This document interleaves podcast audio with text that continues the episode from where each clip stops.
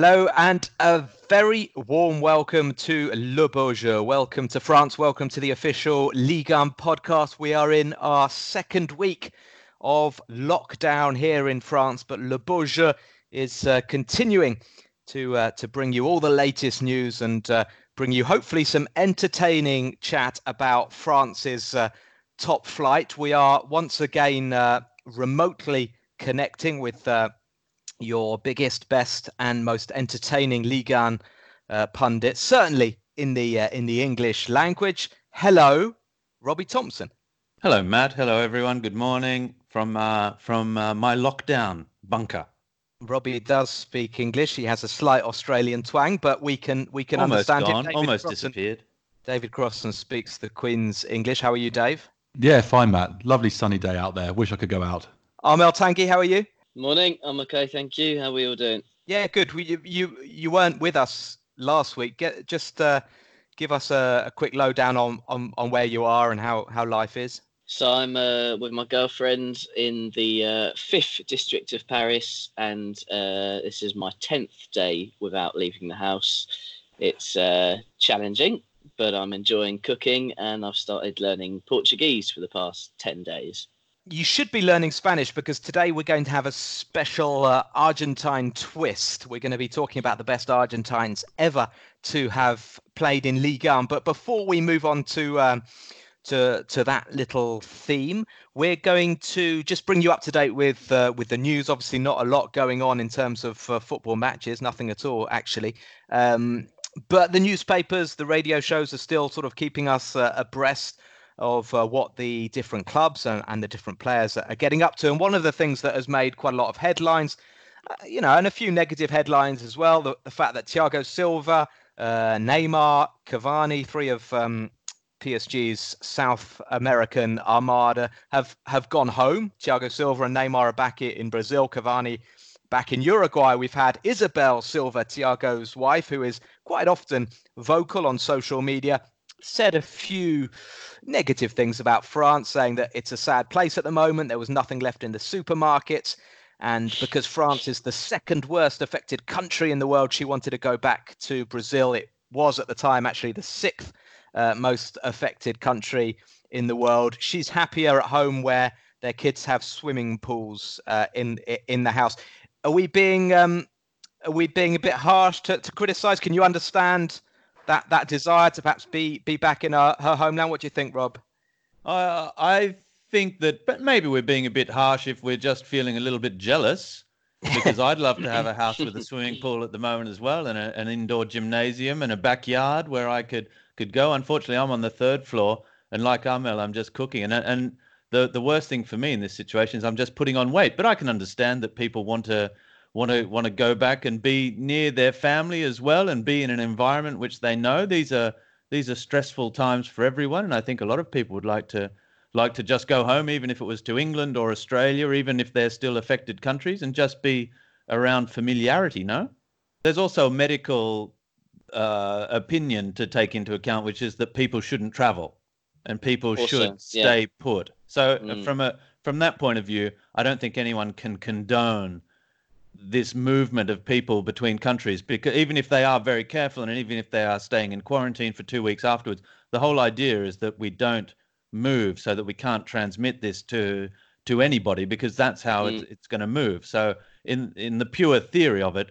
we should just be be sitting back here shouldn't we yeah, and we're going to talk about uh, football. We're not. I, I, know a lot of you who uh, who are tuning in are not tuning in to to hear about the coronavirus. I think you've heard plenty about that probably um, on other programs. There, there have been some really positive stories in France, as we've seen elsewhere, with uh, players and, and, clubs donating money. Lyon have donated 300,000 euros to the local hospices in uh, in Lyon, and we need to see more of that. And just very quickly, um, the supporter groups who come in for uh, you know a bad press quite a lot over here in France. Um, often unfairly, I would say, they've been getting together and doing a huge amount of work for their local communities.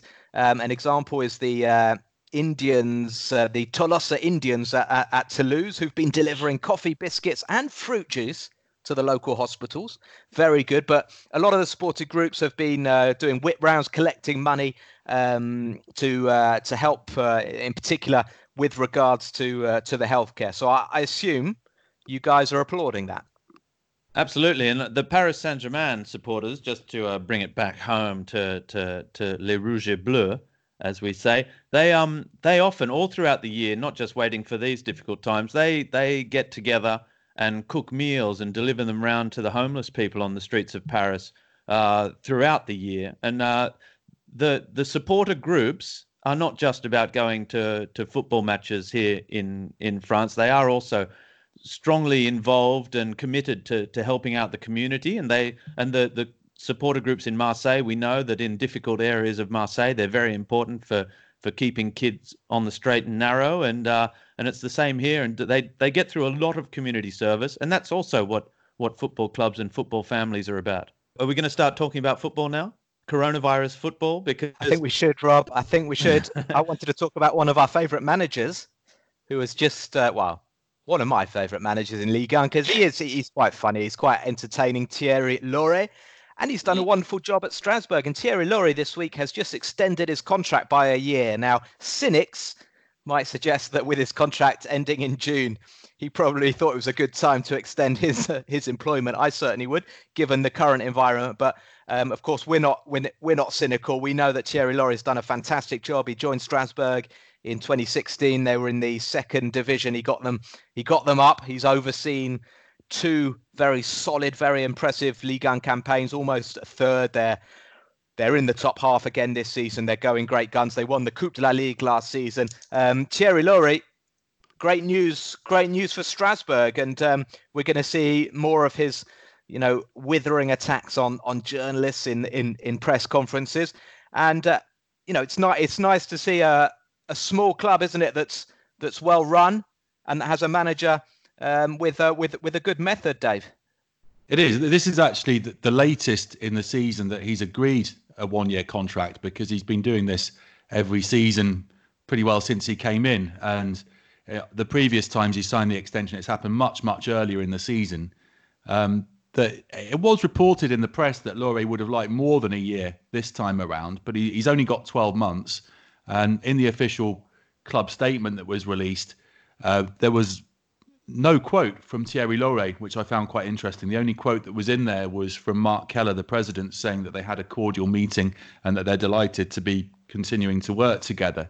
And it's, it's no big problem having a year on the deal. It means flexibility for both sides. But you know, it's, it's hardly the an overwhelming vote of confidence in someone who's done so well for them either. But is it also a sign that um, you know he's got that sort of self, you know, self assurance? Because uh, as producer Ian is is pointing out, a similar situation to the one that Pep Guardiola had at, at Barcelona, where he'd sign, you know, year after year. Is Thierry Laurey, uh, you know, the Barcelona or rather the uh, the Guardiola of Strasbourg? Bobby Robson had one of these as well. Every day he woke up, he had another 12 months left on his contract at Newcastle a rolling one year contract. He is the longest serving coach in Strasbourg's history. That uh, really? Gilbert Gress, who won the title, their only title in the late 70s, mm. did longer, but in three separate spells. It's an interesting one because Strasbourg are a, a team that that don't seem yet to be to be shooting higher than their status or shooting for the stars. They seem to be building slowly. Keller is obviously an, an intelligent man at the helm, but they're they're not they're not overstretching themselves budget wise or anything. They're not they're not trying to punch above their weight, and that's not with mm. any disrespect to Thierry Laurey, but they're you know they've got players who have been there, clubmen who have been there, like Liénard and Grimm, who's who's still there despite the fact that Liénard's playing less and Grimm has had serious injuries. He's still there on the books. They have that strong identity, and but in offering only one year contracts, are they building to get into a financial, a solid Ligue 1 place because they're only just coming back to, to being a solid Ligue 1 side. They had a taste of European football this season, but they're are they building up and only offering one year contracts to take that next step soon when they feel I think they're very they're ready? Yeah, I think they're very well managed, aren't, aren't they, Dave? And they mm. also have. I just wanted to say they have perhaps the most passionate football, certainly one of the most passionate followings uh, in in France, and that's a massive plus. I think they're wary of their history as well, gents, because you, when you've gone so low and you've hit all those financial troubles, then you're, you're going to be more careful. The house husbandry is going to be slightly different when you're looking at the books and how much money you're going to commit. And well, particularly at the moment, uh, well, we said the context is quite good. Make sure you've got extended employment in these uncertain times. But the clubs still mm-hmm. don't know whether they're going to get all of the TV money from this season. So you don't want to be committing to lots and lots of spending without knowing exactly how much is going to come in. You were mentioning it just earlier, Dave, about about the effects of and and potential transfer market in the season going on into July or even August. Players are all out of contract, but are player are teams are clubs going to have any money to spend on on the transfer market this year? There, there is rumors in France that if the season isn't finished, there's going to be about 200 million in in television rights which isn't paid. The teams are also losing lots of money from gate receipts and from merchandising and from everything else that goes around the match day experience. They're losing a lot of money. The bigger clubs are losing more money than the smaller clubs, obviously, but the smaller clubs we know are really struggling in these times. And I'm not sure there's going to be, uh, because they still have to pay all these players' wages, of course, and I'm not sure there's going to be money for transfers might this be a time for players to start accepting that they can uh, live on smaller wages? I saw Barcelona have accepted their players have accepted to uh, take a smaller wage during this difficult uh, period, and uh, it might just be a time where players are saying, "Okay, well, I, I need a move." Teams across Europe have made uh, less money with uh, fewer gate receipts and the TV money not coming in maybe this is a time to cut a zero off my salary and just think about where I need to play yeah. next. Well, I saw Steven Naismith at Hearts has uh, agreed to to cut his salary by by 50%. And I think it's easy to say, it's easy to suggest, um, but it would certainly send a, a great message about football and uh, you know the uh, the image that that footballers have. I, I kind of you know I'm going off the subject here, but I do kind of think this period might help football and and football's image just because and I'm taking this idea from the uh, the chronique the column I read in in France football which just says we've, we've had so much football. It's just been non-stop non-stop. You know all summer all over Christmas day and night there's football football football football football. And actually having a few weeks a few months probably without football um, you know it might make us appreciate the sport a bit more. On that point, I've seen uh, a lot of uh, French people on, on social media who are usually so critical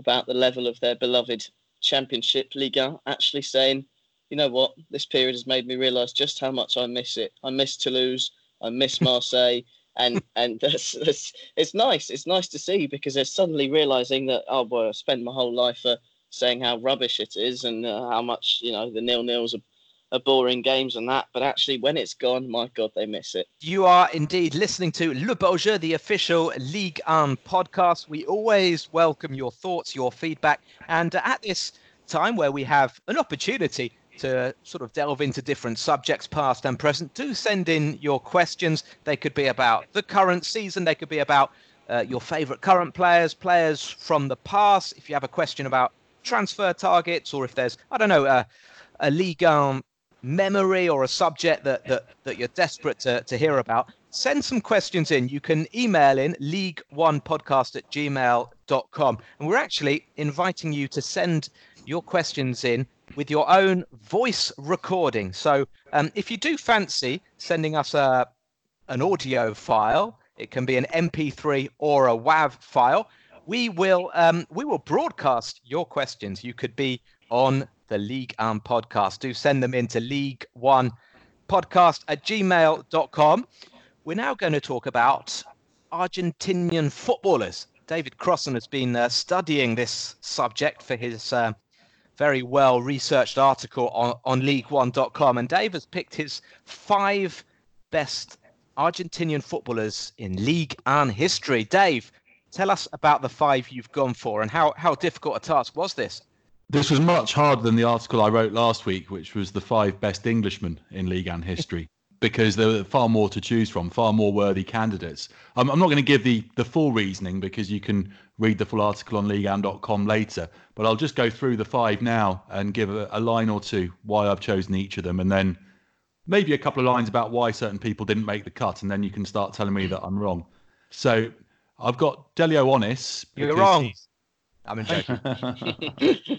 Ligue 1's record goal scorer, 299 goals, five times the top scorer in Ligue 1, and a Ligue 1 champion with Monaco in 1978. Uh, you just can't ignore him. He was born in Italy, though. He did grow up in Argentina. Uh, out of the current players, the only one I've gone for is Angel Di Maria because uh, there's been a lot of love for him on the pod for his displays in 2019 in particular. Uh, he had a very good first season when there were a lot of skeptics after his big money move from Manchester United. He definitely deserves his place. Had five good years already. Uh, I've gone for Gabriel Heinze, and that was a bit trickier for me because when he was at PSG, I was more of a, a Pochettino fan. I thought Pochettino was much smoother, and that Heinze was generally out of position. And those last ditch challenges that he made were, which the crowd loved so much, were down to him not really understanding how to defend properly. He was a much better player, I thought, when he came back at Marseille and won the title with them in 2010, the only title Marseille have won since '92. I've gone for another player from that era, Lucho Gonzalez, who was amazing in that year. Signed at the age of 28 for big money. Didier Deschamps really wanted him. Okay, he only had one good season, but again, for a club of Marseille stature to have only had that one league title since 1992 without Lucho Gonzalez and his league leading 11 assists, they wouldn't have got it. Um, I know Robbie's going to mention Javier Pastore later. You can read on league1.com why I didn't pick Pastore. Uh, Carlos Bianchi is my fifth. I'd I really like to have been able to pick Lisandro Lopez because I thought he was terrific at Lyon. Uh, David Trezeguet, the dual national, doesn't make my list either, but Bianchi does. Uh, like Onnis, he was the top scorer in Ligue 1 five times. He never won the league though. His best season was a, a 37 goal season in the league for PSG in 78 79. So just to remind everyone of my five Delio Onnis, Angel Di Maria, Gabriel Heinze, Carlos Bianchi, and Lucho Gonzalez. Thoughts, Can we, gentlemen? can we all give our own five now? If you got five, I'd, I'd like to throw Nestor Fabbri's name into the hat. He's uh, spent some time at uh, Guingamp and Nantes, former Argentine international, and uh, Argentinian international. Sorry, that's- that's the adjective.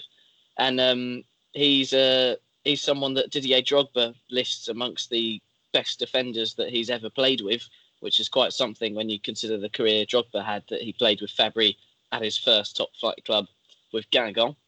Um, I think Lucas Ocampos might uh, be listening in, thinking, "Does someone not talk about me here for his years of years of running?" I mean, he's probably running marathons on his balcony right now, like uh, like we've seen other people do in France currently. So I think his name should be thrown into the hat.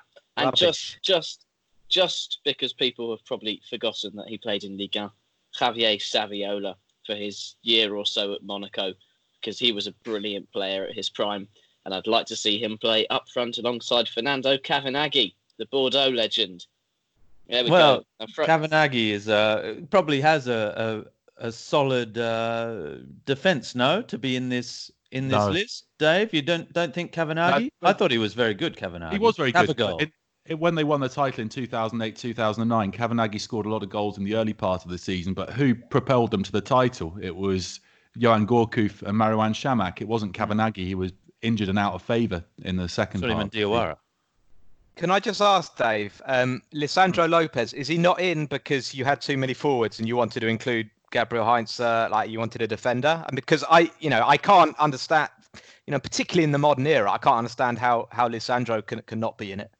Look at Delio Onnis and Carlos Bianchi. No, no, no. I'm not saying scorer in Onnis Ligue 1. Bianchi shouldn't be in it. I'm saying if we're talking about if we're talking about Pochettino, Heinze, uh, um, who's the other joker? No, um, sorry, uh, Lucho. Yeah, Lucho. Lucho was good. Lucho was good, but for me, Lisandro left a far bigger imprint uh, on you know on, on the league 1 landscape. No way. win no way. though, did he? Lucho, Lucho Gonzalez. Yeah, and also Lisandro was there at, at the time when Lyon were, were just fading off. He did play a, a Champions League semi-final. He- He did score the winner But, uh, in the Coupe de France final in 2012 against a third division side. Um, is that enough for inclusion? He got them to the Champions League semi-finals. He was, I mean, he was he was carrying Lyon's team for two or three years. Lucho, Lucho, fair play, but Gabriel Heinze, no way. Pochettino, I mean, I watched PSG. I know you didn't include him in the five. I watched PSG a little bit, during, but you know, my, my memory is a bit hazy of that period. He was a good player, but he wa- he was a bit slow, wasn't he, Pochettino? He was a good player, but he was a he was the captain of that side as well. And like Dave says, he was almost always impeccably positioned. He was captain of the Argentine national team Great uh, ponytail as well. I Solid remember hair, him in, solid in hair. 2002. Was he at Exactly. Yeah. PSG when he um, got sent off and gave that penalty for David Beckham? Yeah, Uh, that was, he was, uh, yes. yeah. He was. Yeah. He was at PSG 2001 to 2003. I've got a couple of other names. They're not names that, that would make the top five, but um, because this team um, really made a huge impression on me, it was one of the first uh, teams that I, that I got to report on in, in the uh, in the European Cup in the Champions League, the Monaco side, 2003-4, and they had a, a couple of uh, Argentinian players, Hugo Ibarra, who was um, a very very neat and tidy right back. Um, didn't play all of their matches, but um, yeah, really, really good footballer, and he helped them on their way to the Champions League final. And uh, Lucas Bernardi, who had one of the most sort of unlikeliest midfield pairings with with Zikos. The two of them were not spectacular footballers, but they they blended together so well, and they did the job for that tremendous front four, which it often was. Um, of Giuly, Rothen, Morientes, and, and Prso. So those two definitely deserve a mention. Um, probably not in in the top five. Just like I would say Emiliano Sala, who has uh, obviously left uh, an enormous uh, sort of imprint on our league 1 lives, our, our Ligue 1 memories, and uh, you know I wouldn't be saying that that he should be likened to Delio Onnis, who scored an unbelievable number of goals, but for for what he did. Um, for those seasons, in particular at Nantes, I, I know he he did well for six months at, at Caen, and he left a lot of good memories and good friends behind at, at Bordeaux as well. But you know the way the Nantes fans took to him, the way he was just uh, so wholehearted and a really limited Nantes side, he would lead the line on his own, get so many important goals, and yeah, uh, just uh, obviously massive, massive um, sadness, and um, yeah, he certainly deserves to be mentioned in this discussion. What about down the road fr- from Nantes, a man with a name that resounds around the whole world of football? Higuain. He didn't George play in Ligue 1, Higuain. did he? Yeah, born His in Brest. father did. His father did. He played for Brest. Ah. Uh, you're you're There talking about go. the Higuain Senior. Yeah, Higuain Senior, which is why Gonzalo is born in Brest because. What about Burruchaga? That's why Trezeguet was born in Rouen as well. His father was a professional footballer in France. Mm. There was uh, Burruchaga played uh, for a long time in France in Wasn't in the 80s, who scored a, a World Cup winning final goal as well in, in 1986. 1986. But uh, his his reputation was somewhat tarnished uh, by are, being yeah. directly involved in the OM Valenciennes match fixing scandal of 1993, which saw Marseille stripped of the title, and he and along with, uh, with a few other Valenciennes teammates all got caught out for accepting. He was a good player though, and he, He was a very good player. He had a handily large briefcase as well that was easily handled around parking lots. Everyone had, had brief uh, briefcases and suitcases, old style in those days. Armel. That's just that. That was the the seventies and eighties. I wanted to say that because a lot of people say that Maradona won the 86 World Cup single-handedly, excuse the Mm. expression, but you know, he he, was which he well, Burruchaga's one of the counter examples to that, isn't it? Sort of because Yeah. you know, he did have a I keep saying the word hand. He did have a helping hand, didn't he, Maradona in that team? He did, and Valdano and Ruggeri and, and lots of lots of good players. But Maradona won the World Cup on his own. Let's face it. Rob, are you not going to defend Pastore? Well, I, I'm- I almost okay, don't like okay. This I was- I I, was- could see you try and defend Javier Pastore. Okay, I think I think uh, we have to, and I was going to come and, and well, I didn't really know how to how to approach this one because I don't think Javier Pastore should be in a top five Argentines in the history of Ligue. 1. But just because he he suffered so much with injury, and that apart from that first season where he almost played a little bit out of position, Kombouaré played him as part of a front two, which is why he scored 16 goals in his first year before being moved out and making way for other players and and not playing as an out and out striker, which wasn't really his position. But he did score goals. But he was so talented. And Dave, there's where I think everyone feels a soft spot for him. Is it go and have a look at, at Javier Pastore videos and just look at his first touch. And there you see how good a footballer is. And Pastore's first touch is always, always impeccable It puts him facing the game. He, it's a remarkable thing he has. And unfortunately, in France, we never really saw the best of Pastore, and we never will because he was crippled by injuries. But in if we're talking about players that had a big impact on Ligue 1, or we're talking about the most talented Argentinians ever to play in Ligue 1, I think Pastore would have an argument to be in a top five most talented Argentine. Certainly more than someone like Carlos Bianchi, for example, who incidentally I met this year, and he's blind as a bat and always was. When he played, he could hardly see anything. He wears glasses that are thick like uh, like soda drink bottles, Coke bottles, like mine and Ian's. Uh, even more, even more. You, it's it's quite frightening having a conversation with him. It's that off-putting, and uh, and apparently it's yeah. when he was on the field as well. He could never really see who passed him the ball, or or where the goal was. But he he scored a remarkable number of goals. These strikers who scored so many goals in the 60s and 70s. Um, I I I did an interview with Jean Petit, who was a led Monaco legend, um, former former Monaco captain in the 60s, I think, and uh, early 70s. And he was talking to me about Delio Onnis, and and and he said, yeah, Onnis, he was he was slow, he wasn't very big, he wasn't very physical, but he was just always he was just always in the right place, and his finishing was unbelievable. It, it just makes you wonder, doesn't it? Because you know these guys, they're not like George Weah or Didier Drogba or you know I don't know. They're, they're more sort of, you know, we I'd think of Gary Lineker, even though Gary Lineker, you know, obviously had a lot about him, but they were real foxes in the boxes, weren't they, Dave? Yeah, well, in, I don't want to give away my entire article because I want people to read it. But I, I describe Mauro Icardi as Delio Onnis's spiritual heir in there. Uh, someone that you don't really notice all game, who doesn't look particularly outstanding in any aspect, but is in the right place and sticks the ball in the back of the net. I want to, to say I... six yard tapping in Spanish, Dave. What's that in Portuguese? I, I haven't next got week, there yet. Next mate. next week, Armel. Next week. Yeah. I've got one right. more name to add. Um, again, I don't think he would make the top five, but um, because we've been talking, um, we've been talking about him in the press recently. Mauro Cetto, I think it's pronounced Cheto, um, centre back, long haired, bit sort of gingery long hair. Um, played most of his career in France and was a big, big uh, uh, figure at Toulouse. And interestingly, um, he's coaching these days. He was uh, saying that he's very keen to come back to France. And Toulouse were in contact with him last season. Um, they wanted to um, appoint him as their head scout, and he said no. Um, but there were negotiations about him becoming the sporting director of Toulouse, and uh, that would have been really interesting. It didn't happen, and perhaps Toulouse are regretting that. But perhaps, I, I, think we might well see Mauro Cetto in France, and he was, yeah, he was one of those, you know, Heinze uh, Pochettino type of centre backs, Fabbri as well, rugged and uh, and very very strong, very good.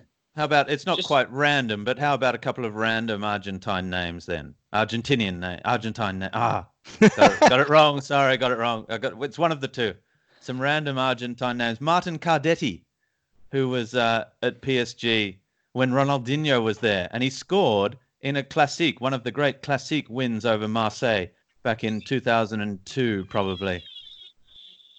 Yes, but he was pretty yeah, average. Gonzalo Bergessio was supposed to be the big star when he when he signed for Saint Etienne, and yeah, he showed a few. He, he showed. I don't think he was that bad. Yeah.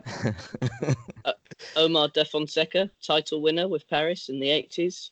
Bit How of many a, goals bit of a loud mouth. Probably about one. I think he got two. One.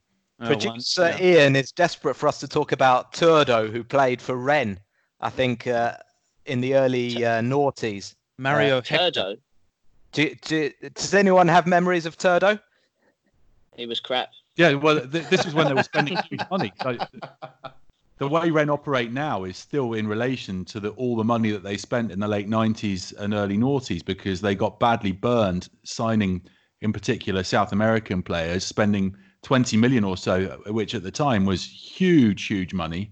And like even now, the the family there, the the Pinault family, they're they're concerned about this, and you can see it the way they've kept a, a tight hand on the finances. Yeah, Luis Fabiano was the big one, wasn't it? And he actually went on to be to to show that he was a, a fine footballer yeah. as well. Have we mentioned Civelli? Oh my we haven't. No, Renato, yeah. Uh, Renato Civelli, Marseille, Nice, Lille. He was a he was a top player, wasn't he? He was. He was an underrated central defender, I think. Well, he Like had a that bit man's hot- Heinzer, really, though. You know, demonstrative, winding up the crowd, winding up the opposition. yeah, yeah, worse hair. absolutely.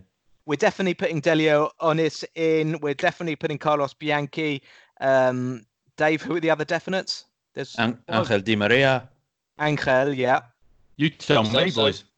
Well, I think uh, Heinzer. I agree that it's that it's touch and go. I think he was he was a crowd favorite, and this is I think important. He was a crowd favorite with Paris Saint Germain, and then managed to win over Marseille, which is never an easy thing. And he was crucial, along with Lucho Gonzalez, for for Marseille winning that Ligue 1 title. Um, that's got to count for something. I'd have Liz. I'd, I personally, I, I'm happy with Lucho Gonzalez. I'm not so much. I'm not so happy with Heinze. I think there are better players, and for me, it's Lisandro who who deserves to be in. But um, I'm happy for anyone. It's anybody else. Let's say that is the one opening, the one weakness in Dave's top five. Is there anybody else? We, we haven't mentioned goalkeepers. We've got Walter Nic- Benitez. Nico Gaitan. Nico Gaitan hasn't done much yet. Walter Benitez and also the lad at uh, Montpellier. He's Argentinian, isn't he? Uh, Geronimo Rulli. He's done, he's done very well this season. Is there is there one another one we haven't mentioned? Perhaps Marcelo Gallardo, or did we mention him? We haven't he mentioned Gallardo. mention. He, he was a He talent. deserves a mention, and Oh he's my one that we might see back in Ligue 1 soon. A lot of uh, clubs he's coaching. being linked he? with him as a as a coach. He's a successful coach at the moment, so he just definitely deserves a mention. Does Oh, Gallardo no, for well, the a Monaco and goal at the PSG? Parc de France for Monaco, Gallardo. Mm. Um, when uh, I think Souleymane Camara played that game. This was right back in the early noughties, just showing how long Souleymane Camara has been playing. Mhm. Armel, you've just thrown a you, you've just thrown a huge spanner into the works, Armel. I, I Marcelo Gallardo, I think should be in the top five. He was exceptional, and a lot of a lot of players I've spoken to have said he, you know he's the best player they've ever played with. And he didn't he when didn't he help Monaco to to the league title and was absolutely like a 2000, crucial when they when they Mm. won the league. Yeah, It's so a little bit. It's the year I arrived in France, and I don't remember Monaco's league league title victory. So And- I didn't see him play there. I only saw a, a shadow of Gallardo come and play for Paris Saint Germain a, f- a few years later. Yeah, he, he, did, he arrived from River Plate in '99 and was voted Ligue 1 Player of the Year as Monaco won the title under Claude Puel, wasn't it? Yeah, exactly. That's right. And didn't Christophe Galtier swing a swing a, a right hook at him in the tunnel at the Velodrome? Was that Yes, Was that not yes, Gallardo? that's him. Yes, So look, let's let's put Gallardo in. Let's drop Heinze. Oh, that, that's a late run, late late mail. Oh, Mel, I'm well a bit played. embarrassed Goodness that we, uh, we Yeah, do you know We what this is all? This is He's, all still, for he's come one off the up. rails and he's won it in the final straight by two clear lengths. Do you know why, Robbie? This is making up for leaving Payet disgracefully out of the team of the decade. This is this is just trying to get back to parity. Onnis, um, Maria. Lucho, Gallardo, and Angel Di Maria. How could I forget Angel? Um, there we go. That is La Borgia's best five Argentines. We may well, well be doing a best uh, There's Brazilians. five Australians next week. Best five Australians will oh, be quick. saucy. Twenty minute pod. Best five Plenty Welshmen. good. That's going to be a lot of work for me then if we're going to get it to 20 minutes. no, we do welcome your ideas on on La Borgia. We'll be um. I will you offer more- you my top five Australians next week, just very quickly. And I don't expect too much debate. Okay, there we go. Fine. No, I'm thinking Stajovski is going to be in there somewhere. Yeah, Uh, absolutely. I might even get him on the pod. I'll give him a call. See, record a little interview with him. All right, Robbie. Thank you very much. Thank you to everybody. You've been listening to uh, to Le Bourge, the official Ligue 1 podcast. Um, we do hope you're all keeping safe. We do hope you're all staying at home and acting responsibly. And uh, yes, hopefully we can uh, we can get on top of this situation and uh, get our lives back to normal. And uh, yeah, do do look after yourself and uh, keep in touch with uh, with your loved ones and your friends. And uh, we'll Stay be back at home. stay at home. We'll be back next week. Thank you, David Cross and Armel Tangi and Robert Thompson from uh, from all of us. It is time to say au revoir et à bientôt. Bye bye. Bye bye. Bye.